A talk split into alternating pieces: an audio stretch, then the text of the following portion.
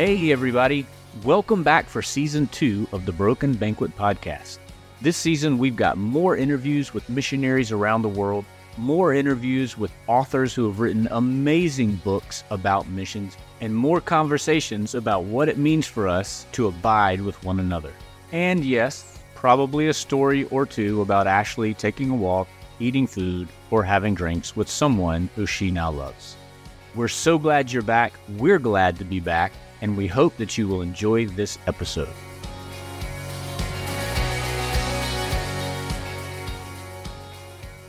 Ashley, good morning to you.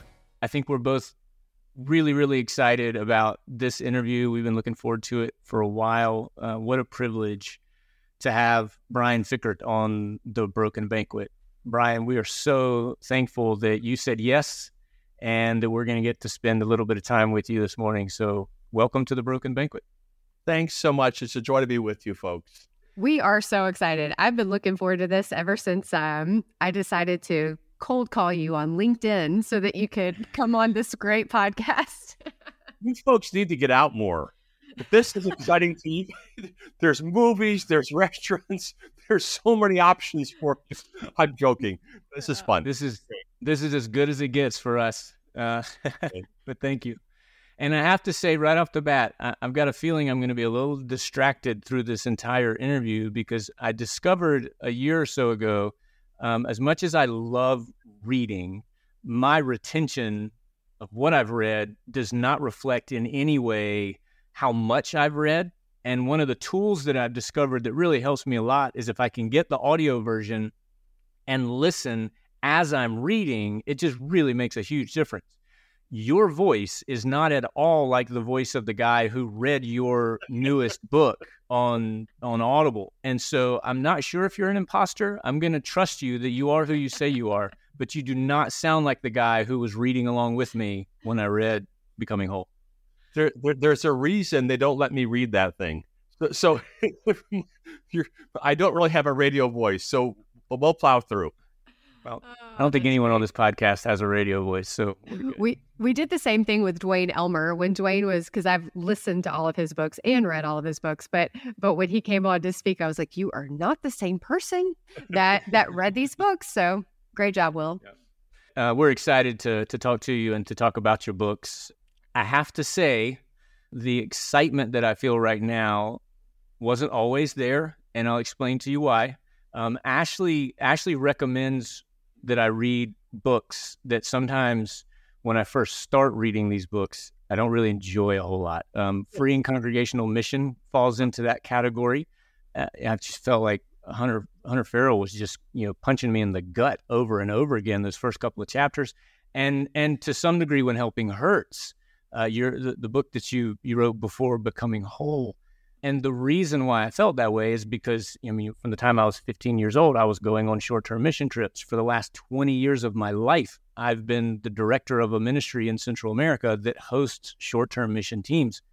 And even though we've been really, really, really careful to avoid all of those criticisms that are so important and need to be brought up and need to be talked about, my concern is when people hear short term missions and us, they're just going to assume that we're doing all of those terrible things.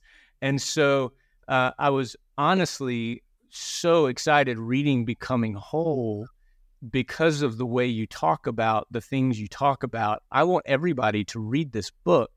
Um, and we're going to get into to a lot of the, the topics that you bring up in it. But I am way more excited about talking to you today than I would have been several months ago, to be totally honest, just because I felt like, man, here we go again. You guys got to get a therapist or something, huh? You're thinking, what, what this this guy's got so much angst, he needs therapy. I probably do, but but that we really want people to have um, a sense of hope and mm-hmm. sense that um, God is doing great things and we get to participate in that. And so, believe it or not, I'm trying to be happy. So, uh-huh. Well, no, I I totally get that. Our local mission director was at the Beyond the Walls conference, and she oh, heard you speaking about this for the first time. And so she's the one that brought back the book and said, You have got to read this. And I said, Okay, great. So I did. And that, that's how uh, Will got the copy of it. it. And I loved the premise that you that you gave in the introduction that said, you know, when people read When Helping Hurts, they had one of three reactions of, oh my gosh, what are we going to do? And just stopped everything cold turkey. Or, okay, we've read this, but what do we do next? And then the others maybe just kept everything the same. So, so why did you write this book, Becoming Whole? Thank you so much for asking that. You know, uh, after when Helping Hurts came out, and uh, my co-author and I were doing a lot of speaking, various places, and so on. There's a pattern that repeated itself. People would come up to us and say, "You know, I'm uh, working in uh, some remote island in the Pacific, and uh, we've got problems with this particular kind of beetle infecting our crops. What do we do?" Well, I don't know.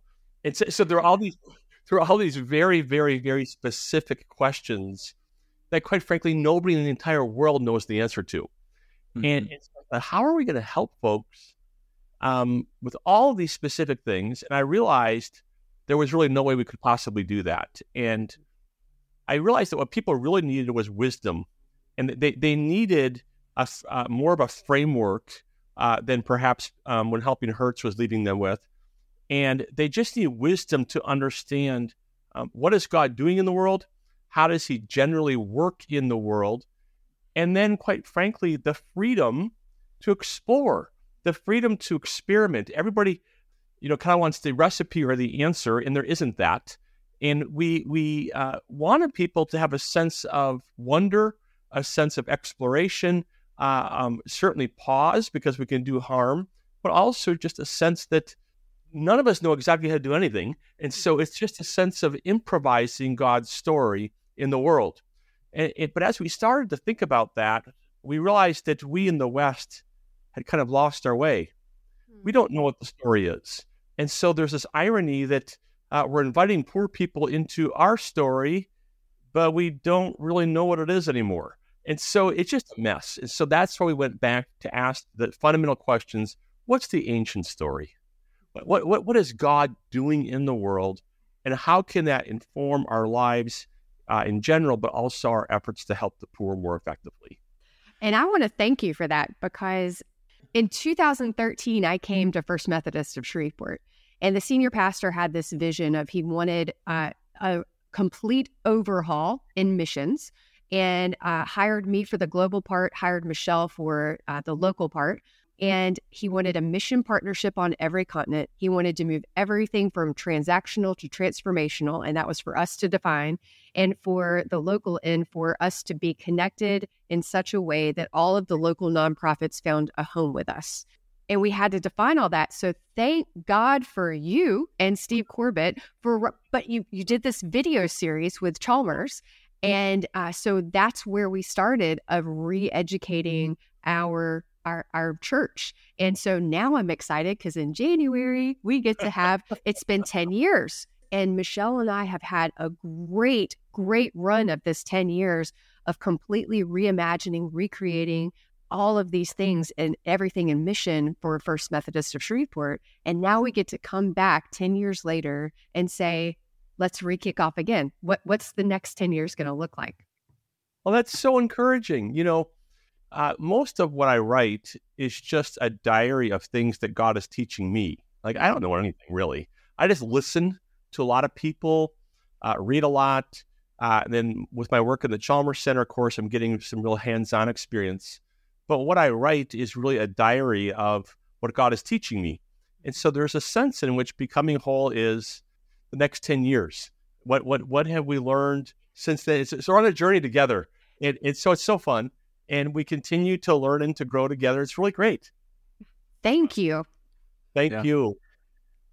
Brian, you talk about not knowing the story. And one of the first things that really grabbed me in becoming whole was how you start with the very beginning of the story with creationism. And I think that was probably the first like frantic text message that I sent to Ashley was, "Oh my gosh, he's talking about creationism. This is great." and those three relationships how you know god is a relational god and the relationship between god and us us and others and us in creation. And one of the things that that Ashley and I go on and on and on about is the the relationship aspect of of what missions means to us and, and abiding together. But would you just take a, a minute to talk about those three, the way you you kind of divide up those relationships and how natural that is to who God is, but also to who who we've been created to be.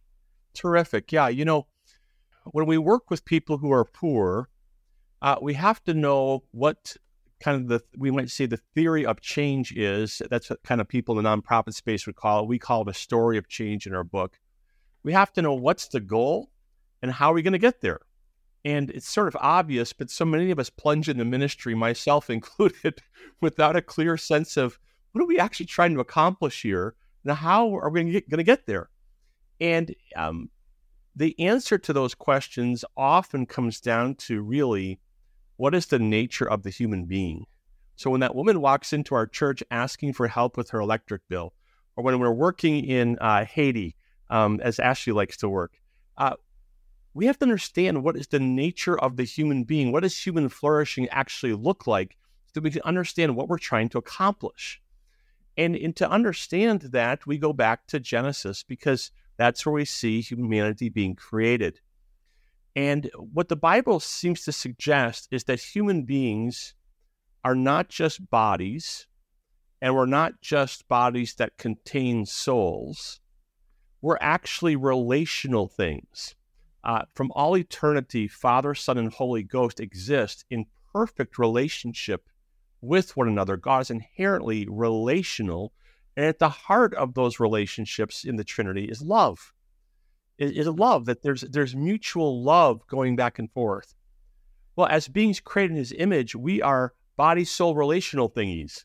We're not just bodies, we're not just bodies that contain souls, we're body soul relational creatures. And uh, uh, what happens to us relationally impacts us physically, our bodies, and spiritually, our souls. And so once we start to realize how relational God is and how much we ourselves are wired for relationship, that kind of reframes everything in terms of what the goal is. Many of us in the West think the goal is uh, greater income uh, for greater consumption. Well, that reflects the wrong anthropology, if you will, the wrong understanding of what a human being is. Human flourishing is actually to live rightly, to enjoy loving communion with God, with ourselves, with others, and with creation. That's the goal. That's a completely different goal than the goal of Western civilization, unfortunately. And, and quite frankly, it's often not the goal of the Western church. And then we believe also that God put, I'm gonna, I'll take a breath in a second. we believe that God actually knew the right habitat in which to place this creature. He placed this creature, this body soul relational creature, in the perfect habitat for this creature, the Garden of Eden. Mm-hmm. And so, in the Garden of Eden, the habitat, if you will, the greenhouse, the incubator, was the right one for this kind of creature to live in. And so my view is that poverty alleviation is really about, to some degree, replicating the conditions of Eden, because that's the habitat in which all of humanity can flourish. Amen. Yeah, you make the point on page, I think it's 86, that. Oh, my relation- Lord, quoting me from page. Oh, yeah. you know the book better than I do right now. So what's on page 86? It says that relationships are countercultural to the Western mindset. And and I think that's been one of my biggest uphill battles is it's yep. easy to sell a project to people. It's easy to sell a building thing. It's easy to sell uh, we can go do this and make this happen. It's harder to sell a relationship to a middle middle oh. class to upper middle class group of people. And so I tried to yeah, tried to teach them of this abiding relationship uh, with people in our church with people in our community and then with people on a larger scale in the world has been very interesting. It's very difficult. And, and the truth of the matter, well, so the staff at the Chalmers Center call me Dr. Relationship because I'm kind of a relational theorist. I don't actually want to have any.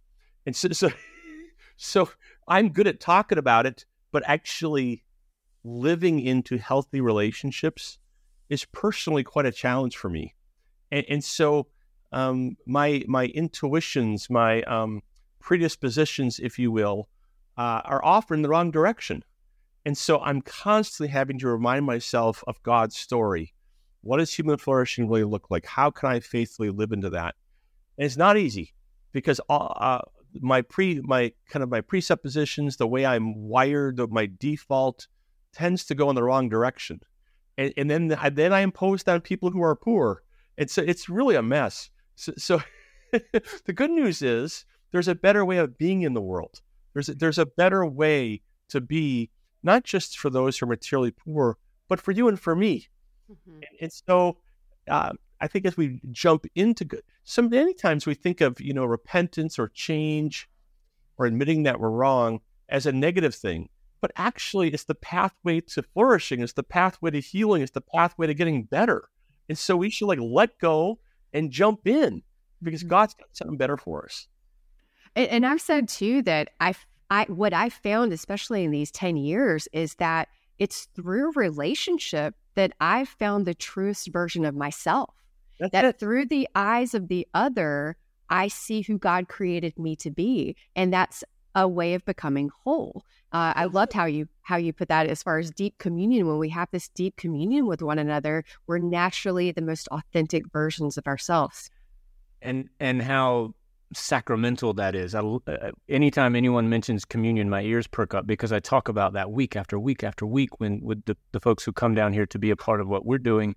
Is that all of it, everything that this ministry does starts with the table that we've all been invited to as equals and coming to that table in spite of our differences celebrating our differences, learning and being challenged by one another because of the way that God has revealed himself to us in different places and different cultures and and and making the effort to dig into that. And so there are several places that you you mentioned communion and man that's that's my love language. So thank you for that.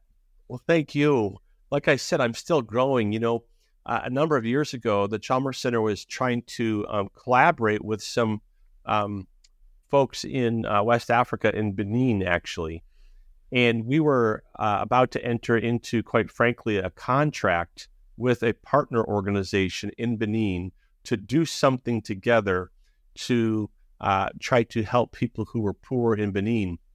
And before, just before we signed the contract, the, the people in Benin said, All right, we will sign this under one condition.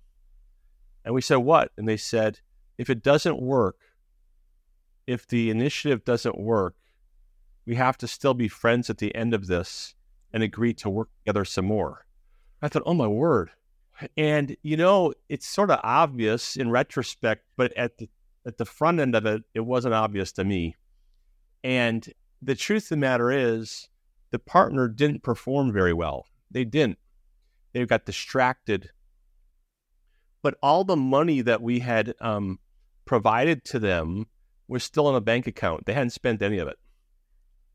And so they said, Brian, you know, uh, unfortunately, we were unable to proceed the way we had all hoped, but we haven't spent any of your money. Here's the money back. What's next?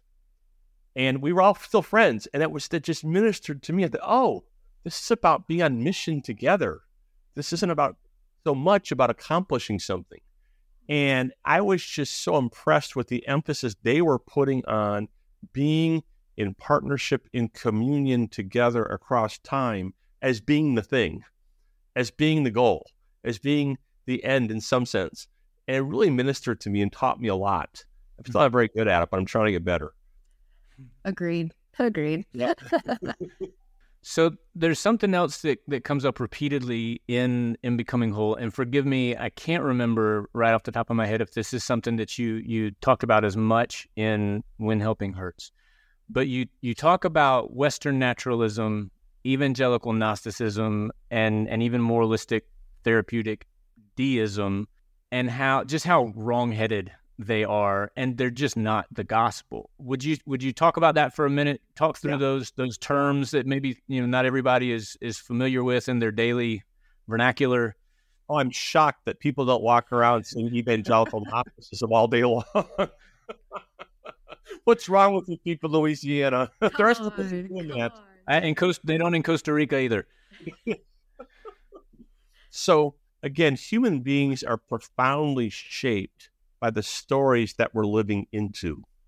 The story of change as we pursue particular goals according to particular means, as we live into those stories, they change who we are.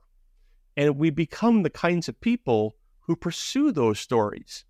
And then what we do is we default to those stories when we work with the poor. The way, the way that we uh, design our ministries, the way that we fund them, the measures of success that we use, the things we say and do reflect the default story of change that we're living into. And, and most of us, of course, are not even aware of what that is because, well, somebody once said, a fish doesn't know that they're in water because all they know is that environment and they can't see the water. And, and that's true for us as well. We're, we're often living into stories that uh, we think are the only way to be. And there's two false stories that have deeply impacted uh, many Americans. And then we tend to default to those stories when we work with people who are materially poor. And so the first one, as you mentioned, is Western naturalism. Western naturalism uh, is basically the story of the secular world uh, around us. And it basically says the human being is fundamentally a physical creature. We're bodies. And so, because we're physical creatures, because we're just bodies, uh, the good life, happiness, if you will, comes from consuming more things. And it's sort of like it's the American dream to some degree. It's you got to have more stuff, right? And um, my, my, own field of economics, this is what we're all about. Uh, we call this creature Homo economicus. Really exciting name. Homo economicus is this is this completely physical, highly self-centered, completely individualistic consuming robot.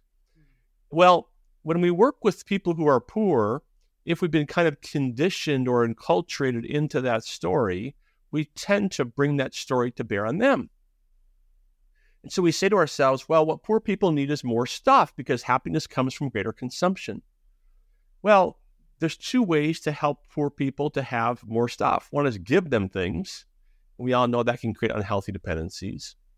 Or we can help them to earn more, empower them economically. And of course, that sounds better to us. In some ways, it is. Let's empower them economically. Let's give them education. Let's help them start small businesses. Let's help them uh, to thrive so they have more income when they have more income, they can buy more stuff and then they can consume more. And so it's either give stuff or help people earn more stuff. Well, the problem with that is that if you look at the United States or Western civilization, we've got the stuff.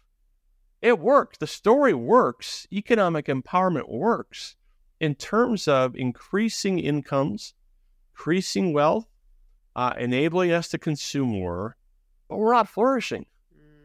I mean, I mean, most of the listeners on this program must have some sense that something's gone terribly wrong in America. Our families are falling apart. Our communities are falling apart. The political process is a disaster. Um, self-reported happiness of Americans is on the decline. Anxiety and depression have been rising since the 1930s. It's not working. We've got the stuff, but we're not flourishing. Well, why is that? It's because we're not actually just physical creatures. We've created a world that's the right world for Homo economicus, but it's not the right world for a body soul relational creature. And so it's like we get up every morning, we live in the wrong habitat. Mm-hmm. It's, it's not the right habitat for us. So that's Western naturalism. I'm going to pause there because that was a long answer. We haven't gotten to evangelical Gnosticism yet. Do you want to unpack Western naturalism anymore? Well, I will. I'll say this, and I was going to maybe come back to it later when we were talking about flatlanders. But a, a, couple of weeks ago, I was preaching on Laodicea, at the lukewarm church. And the, the story that I ended with, the example was Pastor Mongerard, who lives in Lakai, Haiti. His first trip here to the United States in 2015, uh, we had a great week together. Great week together. As we were driving around Shreveport, though, he kept pointing out these big structures and says, What are those things? And I said, They're storage centers. And he said, What? And he's I said, Well, they're places where people keep the things that don't they don't have room for in their house. And he said, So do you go visit them on the weekends? when I Question. and I and I so when I dropped him off at the airport, the last thing he said to me was, "Ashley, we love you guys so much. This has been a great week, but I'm going to pray for you so much more. We may have economic poverty, material poverty in Haiti, but holy cow, do you guys have spiritual poverty here? It's true. It's completely true. Yeah, in such a different world. we're not wired for this. And and, and what's the problem is, is that and, uh, uh, on the one hand, it all looks very successful, right? So we do have. I mean, look, uh, I'm sitting right now in um, Dallas, Texas. I live in Chattanooga, but I'm traveling right now, and I mean, my word, this is one of the richest cities in the world. I mean, the stuff is everywhere. But people aren't flourishing. People aren't happy. And and what's crazy is we're exporting this story to the world through the process of globalization. And, and, and hear me, I like capitalism. I mean, I like markets. I mean, I really get a kick out of them. I study them. If I'm visiting anywhere in the world, I go to the marketplace. I like it. But you know, there's something gone wrong with Western style capitalism because as, as we spread this to the rest of the world through the process of globalization, what's happening is a very similar story as the as places like India and China adopt Western style institutions, those institutions do foster economic growth. They do, they work. And as a result, people's incomes go up and material poverty really plummets from uh, 1990 to 2015, a period of 25 years. The percentage of people living below the global poverty line of $1.90 per day was reduced by 50%. That's one of the greatest achievements in all of human history. And I'd like to tell you it's because the Chalmers Center was so effective. That's not why that happened. It's because the institutions of capitalism really do promote growth, and growth really does give people uh, more incomes, and that really does enable them to consume more. There's, it's, it's, it's a remarkable story. But we're also noticing that in the very places where economic growth is happening, anxiety and depression are on the rise there's something wrong with the story. There's something wrong with the kind of culture, the way of being in the world that we have in the West that we're exporting to the rest. And they're experiencing both the same uh, um, positive things that we experience from it, but also the same negative things that we experience it, from it. So we need a different story. So evangelical Gnosticism. Let's get to that one. That one's so, so everybody on this podcast so far was going, yeah, those Western naturalists, those secularists, they're a bunch of losers. We know better. Now we're going to get closer to home. My, my Mhm. primary spiritual gift is offensive,ness, by the way. Some people got love, joy, peace. I got offending people. So here we go. What the Western church has largely, largely done is adopted an approach that says, Western naturalism isn't true. We're not just bodies, we have souls. But the way that we've done this is we've sort of thought of the soul as kind of being uh, tacked onto the body, or you might think of it as think of a cup that contains water. The cup is like the body, and the water is like the soul. And so the cup contains water, the body contains a soul, but they're not actually integrated. And then what happens is that uh, at death, uh, we say that the soul, uh, if one is a follower of Jesus Christ, uh, goes to heaven and floats around for all eternity in some sort of disembodied ghost like state. I don't even want to be there, to be honest. it's, it's not that attractive. It's better than the alternative, but it, it's, I mean, I like stuff. I like eating Thai food. I like the Green Bay Packers. I like my body. I like living in an embodied existence. And so it's kind of hard to get excited about floating around like a ghost for all eternity. But, you know, again, it's better than the alternative. Well, we don't really have much of a story for the body in, in Western evangelicalism. We don't really have much of a story for this life. It's all about getting the soul to heaven. So what happens is we get out of bed on Monday morning we're not sure what to do. We, we, we've trusted in Jesus. Our soul is going to heaven. Well, now what? So here I am. And, and I'm in this world. I'm in this body. I'm living Monday through Saturday in this world. What am I supposed to do every day? And we don't really have a bunch of a story for that. So most of us uh, well, we either become pastors or missionaries to do the spiritual thing, or we default to the only story we know the story of Western naturalism, the story of the American dream. So we work, we go to school, uh, we get an education, we work really hard, and we earn incomes to be able to buy more stuff. So it's kind of like um, a baptized American dream, if you will. Uh, it's live the American dream, work hard, uh, consume more, live your best life now. Oh, and your soul gets to go to heaven and float around like a ghost for all eternity. So it's a, it's a separation of the body and the soul. It's a separation of spiritual mission from physical reality. Uh, it's a mess. And what happens is that because we're living like the world Monday through Saturday, we are also experiencing the loneliness, the loss of relationship, the uh, increased anxiety and depression that the world is. Mm-hmm. And so we need a better story, a better story. So unfortunately, we then impose that false story on poor people the way we design our ministries. You look at most poverty guys, folks, I'm speaking in outrageously broad strokes right now. Yeah, absolutely. Look, yeah, if you look at um, most ministries to po- the poor that are created by evangelical Christians in the West, they will look a lot like the programs of the world, but we have a little bit of evangelism that we tack on to get the soul to heaven. So mm-hmm. you either give poor people things and then sort of tell them about Jesus to get their soul to heaven, or you uh, empower them economically and then tell them a little bit about Jesus to get their soul to heaven. But Jesus isn't central. He's kind of this thing that we use to get our soul to heaven, but he doesn't really impact the material realm. He doesn't impact life right now. He's not really relevant.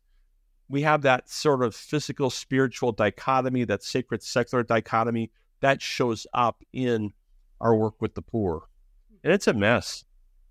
Yeah, instead of Jesus being like the center with everything else growing around it, it's just one of the boxes. That's it. That's it. And we often, you know, we all have this problem. I so, so I'm very competitive. I like sports. Well, when I'm at when I'm watching one of my kids uh, playing basketball, you know, I've not always been the greatest sport in the crowd you know, it's kind of like, you know, I trust in Jesus and I kind of leave him outside the ticket gate and I go in and I just plunge into the competitiveness of the sport. I'm yelling at the referees. It's, it's, it's got, I've got my life compartmentalized and Jesus doesn't get to come into the sports part. Now I'm trying to get over that. But we do this, we compartmentalize. Christ is really Lord of the whole thing. And it changes every dimension of, of, of reality.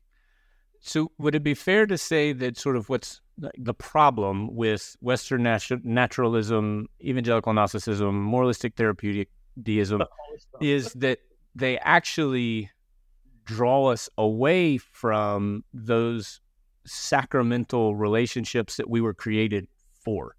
They're yeah. not just a barrier to them, but they're actually counterproductive. They pull us in the wrong direction. Well, in some ways, it's a little messier than that. I mean, I mean, is it better to trust in Jesus to get your soul to heaven than to not trust in Him to get your soul to heaven? Well, yeah, it's better. we often live in ways that are very fragmented, that are not for wholeness. Um, we the individualism in Western naturalism, the individualism in Western evangelicalism, you are correct, to some degree pull us away from a more relational way of being in the world. When I was growing up, I used to read a Christian magazine that that um, I loved it, but the image the image on the front of Christianity was, you know, some teenager sitting on a rock by a pond with a duck and his Bible in his hands. And, and, and so that's good. You need to go out on the pond with a duck and the Bible once in a while. Jesus retreated, but the image was me and God on an island. It hmm. wasn't about mm-hmm. community, it was about a very individualistic understanding of salvation, of what life meant. And I think that that's done a lot of harm to me. I, I, I tend to be alone a lot. I tend to withdraw from people instead of plunging into deep relationship. Mm. I'll tell you, I think one of the other messages that I sent to Ashley as I was reading this was, and especially thinking about what we've just been talking about, was how easy it is not to think about missions in real deep theological terms, right? To just kind of keep it on the surface, sign up and go and go home and we're good. But how how easy that makes it to A, walk away when we're dissatisfied with it, and B or B, distort what it is that we're doing into what we want it to be. Totally. So totally. so okay. So how then does Ashley make a conversation like this with these big words and all of that? Like how do you make this make sense to you know churchgoers that that are interested and want to know and want to do better but maybe aren't accustomed to thinking about something like community outreach in terms of moralistic therapeutic deism, right? Right. How do you right. do that? Well, I keep trying. I actually think that we're at a very teachable moment right now, potentially. There's tremendous dissatisfaction in America. There's tremendous dissatisfaction in the church. And so some of the posture that we might have had, oh, I don't know, in the 80s and 90s, uh, we were a little more confident. I think we've lost some of that confidence. I mean, even the name of your of, of this podcast, I haven't delved into what you're thinking about there, but I, I can imagine it's, we're broken. And, and, and I think everybody kind of knows it right now. And so I think we have a very uh, great opportunity. People are lo- uh, longing for community right now. Everybody's doing this. And so I often, when I'm speaking to people, I will say to them, Why was COVID so bad? What's the problem? I still had a job. I still had an income. I was still able to consume. And they all, every, the audience will immediately say, Well, we were lonely. Well, exactly. And so right now, that that that answer to the question, what was wrong when people said they were lonely, we were losing relationship with each other. All of a sudden, you've got the doors wide open. We've been living into the wrong story. And uh, it's not Western naturalism. It's not evangelical Gnosticism. It's a relational story. You could all feel it, can't you? And so it's a teachable moment. And and so I'm actually optimistic because I think people are more open to this message than perhaps we would have been before. I actually believe the Holy Spirit leads us and guides us. And then point people back to Scripture. You know, it's so interesting. I know I said a few minutes ago, I think poverty alleviation is, is primarily about recreating the conditions of Eden. And everybody's going, what is he talking about? Yeah. Well, the truth is, that's the grand story of Scripture. Mm-hmm. The grand story is we were uh, we we dwelt in God's presence in the habitat of Eden. The fall happens and we're cast out of that. But the whole biblical narrative is actually about how do we get back to the dwelling place of God? And we haven't communicated that very well. I was raised in the church. I never heard this. But if you start to look for it, it's everywhere in Scripture. Mm-hmm. It's everywhere. Uh, David in the Psalms, Psalm 27. Uh, one thing I ask of the Lord, this is what I seek, that I may pursue the American dream and have all this. St-. No, he says, I, I, I want to dwell in the house of the Lord. The whole narrative of Scripture is about this. And if you look at Revelation 21, uh, which gives us a picture of what it will be like when Jesus comes again, uh, it's not a picture of floating around like ghosts. It's a picture of a new creation a new heavens and a new earth where we where we live as fully embodied creatures. At the center of it is the dwelling of God is now with people again. It's Eden restored, not in the form of a primitive garden, but in the form of a flourishing, flourishing culture, but whose conditions are right for living in right relationship with God, self, others, and the rest of creation. But it starts with God dwelling with people again. That's the story. It's Eden restored. And so, uh, at, at, one level, it's crazy to think that that's our mission is to is to seek the restoration. But that's Christ's mission. I get to jump into the flow of what God is doing in the world, and it works because He makes it work. And so, I'm very hopeful, not because I think we're doing so great, but because we're not. and I we're teachable and we can dive into a better story. well one of the things you you quoted was that uh, we are flatlanders, that we are these two dimensional creatures, are we're living two dimensional lives in a three dimensional world. And you want to break that apart, what flatlanders are? You do it better than Yeah. I could do it. Yep. Uh, well, uh, it comes from a, a story about a world of people who uh, believed that their world was two dimensional, and Mhm. and uh, you know there are a number of um, brilliant philosophers who are communicating this in far more sophisticated terms than I can right now. But the basic idea is we don't really uh, recognize the spiritual dimension, and so we live our lives as though uh, it's simply the material realm. And you know, most Christians would say that's not what we believe. But but the way we live, and and I'm I'm the front of the line on this. This is where the, um, this idea of evangelical Gnosticism comes in. Gnosticism saw a separation between the spiritual and the physical. Most uh, Western Christians, we worship God on Sunday. There's the spiritual activity, but that's somehow divorced from the material world around us. Mm-hmm. They get the And, boxes. um, yeah. We'll box this again. So, I in a real easy example. So, um, when I get sick, what do I do? Well, I um, I go to the doctor, and then the doctor gives me some medication, and if that doesn't work, then I go to a different doctor. And after I've seen 15 doctors and 35 specialists, I go, oh, gee, maybe I should pray about this thing. Well, you know, medicine is good, but we I might have thought to pray to the creator and sustainer and reconciler of the entire cosmos to make the medicine work or even to do a miracle. Mhm. And so I, I tend to live in a very sort of naturalistic way. Uh, I do an exercise I, I teach at a wonderful Christian college called Covenant College in Lookout Mountain, Georgia. And every semester I do a, I do an exercise with the students. I say to them, they're usually freshmen and sophomores, uh, what should you do to get a job after you graduate? Well, this is what my students will say. And these are godly young people. These are great kids. Raised, most of them raised in Christian homes. I said, what should you do to get a job? They'll say this. They'll say you should study hard in college. You should uh, get your homework done on time. You should major in engineering, not philosophy. You should uh, write your resume well.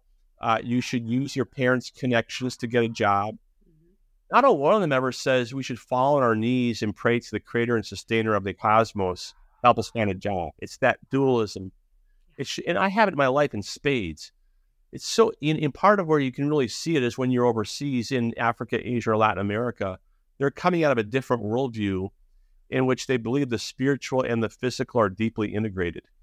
And so they pray like crazy for everything because they believe that Christ is actually active in his world. I, I was once working in a in a slum in Uganda and and um, I was working with uh, some Christian folks there, and one of the Ugandans looked at me and said, uh, "Have you been fasting?" I'm like, "That's somebody else's spiritual gift. I have the spiritual gift of eating at the banquet, right?" Yeah. And um, she said, "You haven't been fasting about this ministry?" And I said, "No." And she said, "Well, you're not really serious about it." So for her, the whole Yeah. so she, she she was just saying, you you're not calling on spiritual resources to help us. It's all the mechanics of ministry. So for a, a pretty long time now, I've been living in and, and immersed in church in a part of the world where that third dimension is very much a reality in their daily life. And I think one of the most exciting things for me when we're hosting visitors is seeing how they respond to that when we're worshiping together and Yes. and feeling first witnessing how that, that sort of freedom to experience the, the movement of the Holy Spirit. And then the ones who are willing to go a step further and actually open themselves up to that, which is it's it's an incredibly I was going to say unnatural. It's actually incredibly natural. We've just been we've learned really well how to not do it. But if you'll if you'll allow yourself, I know for a fact that when a lot of people go home, that's what they take home with them. And so when I think about all of us coming to the table and the gifts that all of us bring to the table, yes, our partners in the United States have lots of material resources that we don't have here. But there are a lot of resources from that third realm that totally I'm so glad that people get to to at least witness and experience when they come, you know, to be a part of this. So That's I was it. thankful that you you included that so uh, so so much in the in the book. I love that. I love. There's a better way of being. There's there's a a whole uh, way of being in the world that um, is better, and we can press into that. And part of how we do that, as you suggested, is by uh, linking arms with our brothers and sisters around the world and listening well to them. They had just bucket loads of wisdom and experience, and often a much deeper spirituality than at least than I have. Hmm. And so there's just tremendous resources out there that God could bring to bear on us to heal us.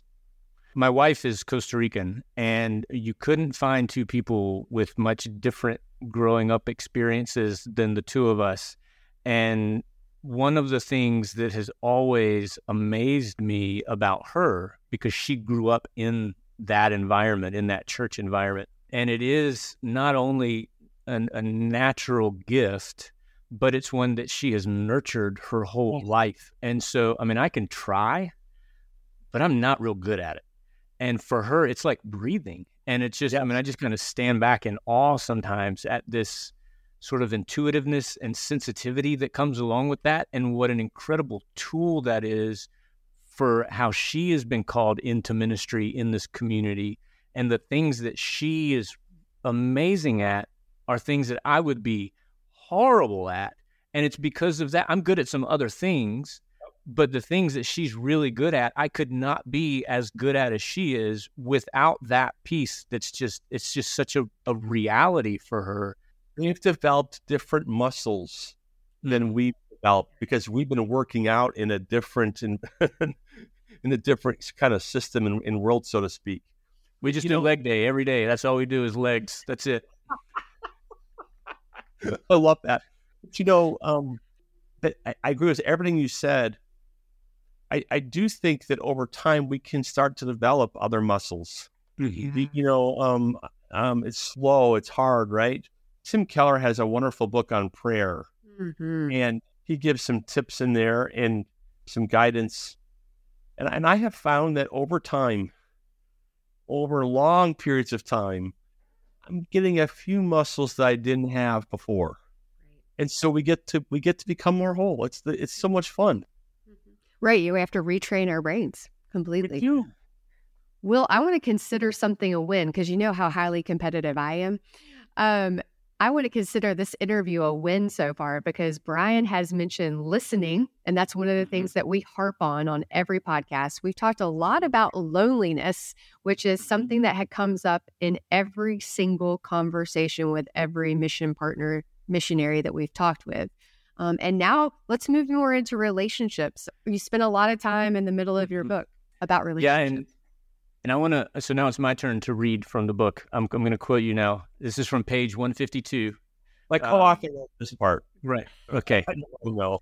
Th- Here's what it says Human beings are designed to know one another deeply and to love one another as much as we love ourselves. Our relationship to others should reflect the love of God, the same love that exists from all eternity between the Father, Son, and Spirit.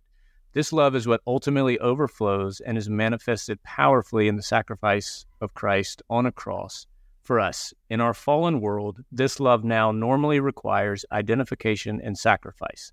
God so loved, he gave.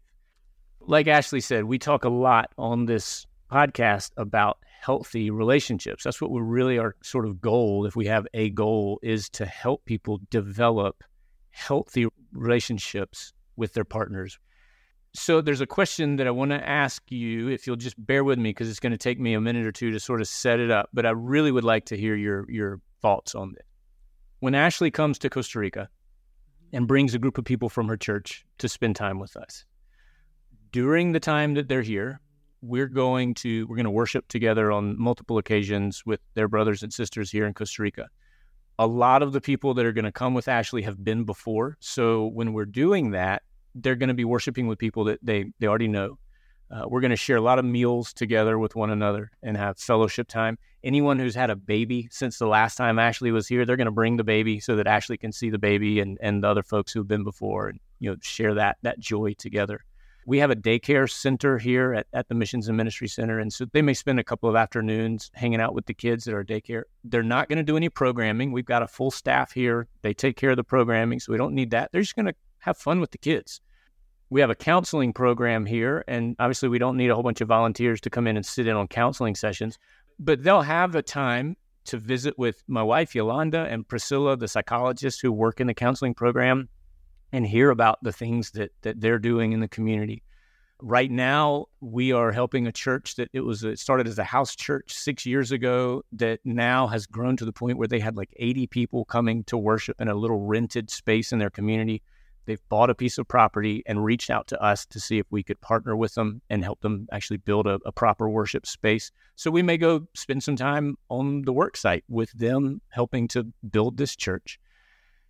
And our hope is that at the end of the week, when it's time for Ashley and everybody to go home, that they are encouraged and, and energized, um, that they've experienced maybe some of that third dimension in a different way, and also that the people here that they've spent the week with are also encouraged and energized and that through being in this kind of relationship with one another everyone's needs are being met.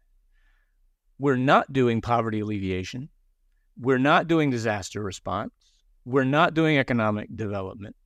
Can you help us think of something other than mission trip that we should call this? Because i think we need to acknowledge the fact that there's this giant umbrella called missions and there's a whole bunch of really different baskets that are underneath that umbrella. And like I said at the beginning of the interview, one of my frustrations for a while now has been I feel like we get lumped into a basket that we don't belong in, in part because we just haven't done a good enough job of talking about this, but also because people's imagination is really limited. Once they hear missions, you know, when Ashley or any other team leader announces to the church, we're going on a mission trip, the first question that they get asked is, What are we going to do? Because the first thing that's coming to people's mind is construction work. What are we going to build? And I'm trying really hard to get people to actually, the first question to be, What are we going to be? And you talk about at the very end, and then I'm going to shut up. But on page 156, you said, Our being precedes our doing. And that is like that's oh my gosh, if I could tattoo that on my forehead and get away with it, I would. Because it has to start with the relationship. Everything we do has to be a fruit of the relationship. Because if we get that backwards and if the doing precedes the being, then we've completely redefined the relationships in an unhealthy way. So back to my question, what do we oh. call this? Go ahead. Right. Brian, I was just going to say when he got to that part in the book, all of a sudden I was a genius for being for giving him this book. So yeah, anytime she can recommend something that someone has written that agrees with what I already think and say, we're good. My entire measure of a person's moral character is whether or not they retweet my tweets on Twitter. if you retweet them, they are close to the Godhead. Um, so oh my word, there's so much to unpack there. Yeah, sorry about that.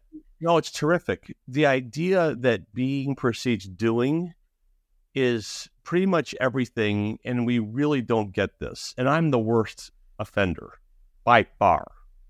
Um, but it's really important because this is the way that we're actually wired to be. You know, if you think about again, we're, we're supposed to be reflect. We're supposed to be image bearers of God.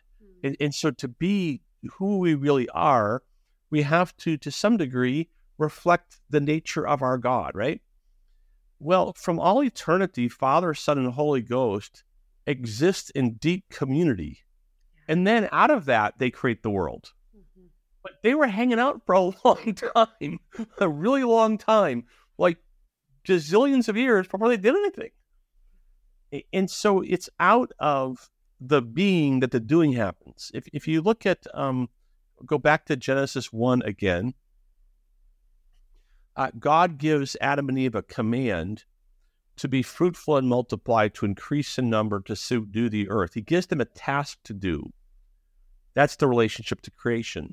But that task is preceded by deep communion in God's presence and with one another. So again, the the foundation for the doing is the being together part.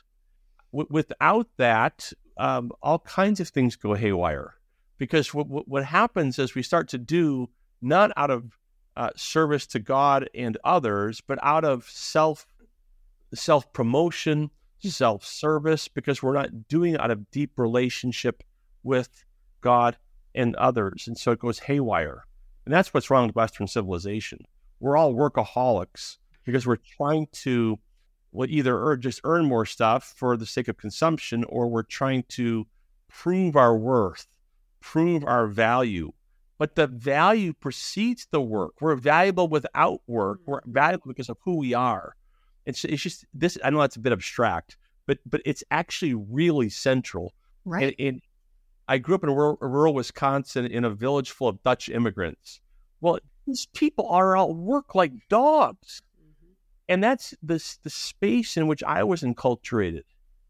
And so, the worst thing you can do in a Dutch immigrant community is not work like a dog. I mean, you just work, work, work, and, and you know there's something good about being productive and so on, but it's often divorced from the deep being on the front end, and so you just end up frazzled. You end up, you know, in this this treadmill of performance, and that's been very damaging to me personally. Mm-hmm. Um, so, so it takes a lot of, quite frankly, theological work on the front end to get those of us who are going on a missions trip to get this, because that's not, this isn't part of anything in our story.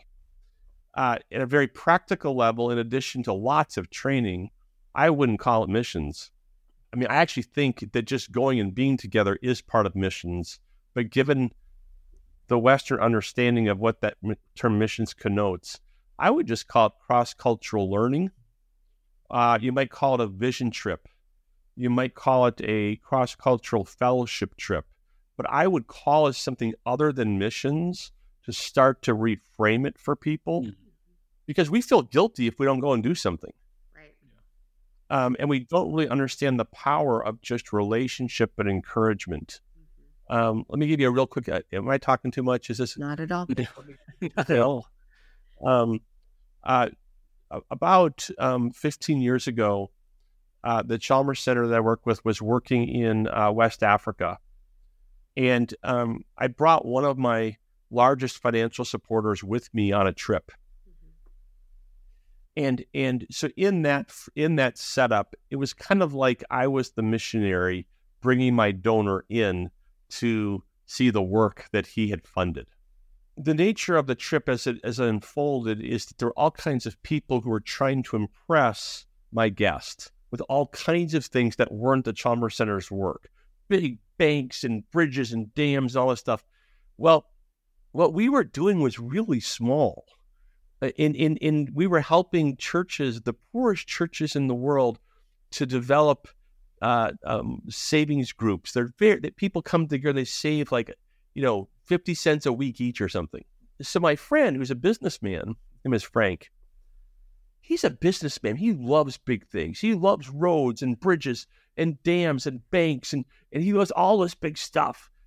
And all week people are showing him all this stuff. So at the end of the week, I said, Frank, I need you to come out to a village in a rural area to see the Chalmers Center's work finally. He says, okay. Well, I was a nervous wreck because all week he'd been seeing, you know, Disney World descends on Africa. And we're going out to a village. There's going to be, you know, six people sitting under a tree, we're saving 50 cents a week. And Frank comes out to this village with me and he sits with me and the people. And we get back in the in the Jeep to, to go to the airport to leave the country. And I looked at him, I said, Frank, what do you think? And he said, Brian, um, he says, I haven't told anybody this, but um, I'm on the board of a major foundation, and uh, we love to work in West Africa. And for 20 years, I've been praying and fasting for the gospel in West Africa. And what I just saw was the result of 20 years of my praying and fasting. Mm-hmm. What on earth? He got it. He got it. He knew why it was special. He knew what he he knew what good looked like. And I mean, I was bouncing off my seat. Here's this financial supporter who spent a bucket load of money on our work, and he goes and sees this little thing and says, This is exactly what I want to see. And he came back to the States, and he's been a huge advocate for our work. Whenever I get discouraged, whenever I think, um, oh man, what am I doing? Is anything good happening? Is I think, okay, Frank prayed and fasted for 20 years and saw this is the fruit of that. And I start to get encouraged again. Mm-hmm. And I start to get wind in my sails again. Why? Because somebody came alongside of me and said, I believe in this. I'm with you. I'm all in.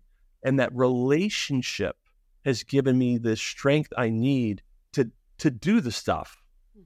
Mm-hmm. There's huge power in just going and loving on people and listening to what they're doing and encouraging them. It's huge, huge fuel for mission. I was talking about something similar, but sort of from the, the flip side of this with a group that was here recently. Uh, we're almost done with this, helping build this church. And someone from the church had said to me, We've been praying since we started meeting in that living room six years ago that eventually we would have a church of our own. And you all are an answer to our prayers. Now, I have to be really careful about how I communicate that to the volunteers who has come because I tell them as soon as you get here, no heroes got off the plane yesterday. So that's not what I mean by that. But you're in a place where, because that third dimension is so real, when they say not only have they been praying for it for six years and mean it, it also means they've been praying for it with the expectation that something's going to happen. Yes. And we are blessed to be a part of that something happening. And that's a really heady thing to be able to handle that without it being I'm the hero. Of course totally. that takes some some work, but when it's happening, to me that's just such an affirmation that this kind of relationship they weren't saying it in the sense of we couldn't have done this without you what they were saying was we couldn't have done this without God having heard our prayers. That's There's a huge difference between those two things. There is. There's so much narcissism in all of this work. It is so hard. Um, but you've got it exactly right. It's it's because we together are living into God's story. He's doing the work, and we just get to go along with him in it. But we always tend to put ourselves in his role. It, it's really a problem.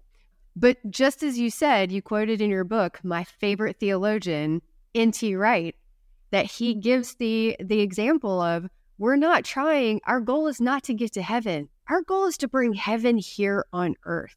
And so by being together, mm-hmm. creating this relationship ministry, this missions founded on relationships and being mm-hmm. together and loving each other and seeing each other and, and becoming whole by living into our greatest authenticity with each other, God is bringing heaven here on earth through us and with us. And it's a beautiful, beautiful image. Yeah. And we I get to experience a little bit of, like you started off with, of the garden. I mean, that's, we get a glimpse of what those perfect, uninhibited, abiding relationships between God and, and the first created humans was was like, and that's that's the goal. That's it. Right, Brian. Thank you so much. Yeah, thank you for all you're doing, and and for trying to help all of us to grow uh, as individuals, as a community, and, and and as the body of Christ. It's really great. Thank you. Well, thank you, and I'm going to continue to encourage people to to read this book, and I know Ashley will too. Uh, Ashley, good to spend another morning with you. I'll see you soon. And Brian, thank you. Thank you so much. Thank you. Thanks, guys.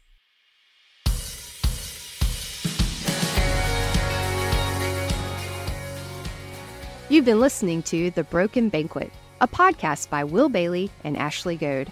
Music provided by Irene and the Sleepers. Join us next week for another episode. He's prepared the table. All things are ready come to the feast.